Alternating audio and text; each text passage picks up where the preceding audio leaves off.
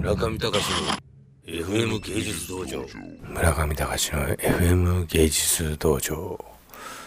えー本日は、えー1年ぶりの収録場所。ここ東京の、えーどこだったっけこれ。市街でしたっけ。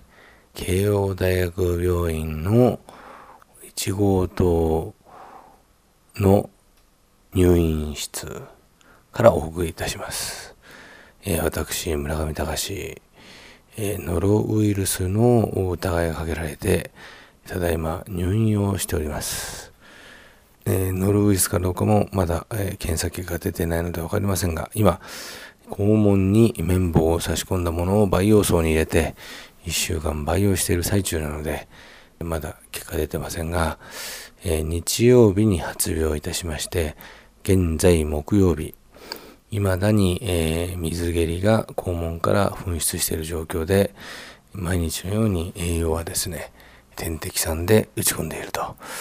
そういう感じで、えー現在ですね、午前3時46分、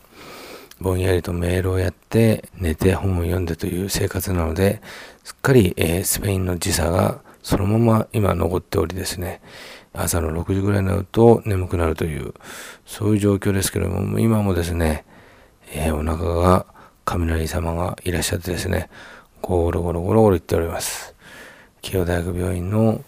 えー入院室はですね、非常に、えー熱い看護をやっていただいて、30分に1回ほど看護婦さんが来てくれて、えー私その看護婦さんの目を縫ってですね、この録音をしておりますが、いささかドキドキしてます。見つかったらどうしようっていう感じで。久々にですけれども、えー最近の私が読んでる本のコーナーなどをやってみようと思います。えー私が今日お読みました本は、僕とポーク。これはあの、うちのアーティストの青島からですね、借りた本ですけれども、僕とポーク。今日の猫村さんの堀吉より子さんの作品ですが、星より子さんと言いますとですね、昨年の12月のマイアミ、アートフェア、マイアミデザインで、お会いしまして、カーサブルータスの西川さんなどにご紹介を受けて、とっても意気投合した作家さんですが、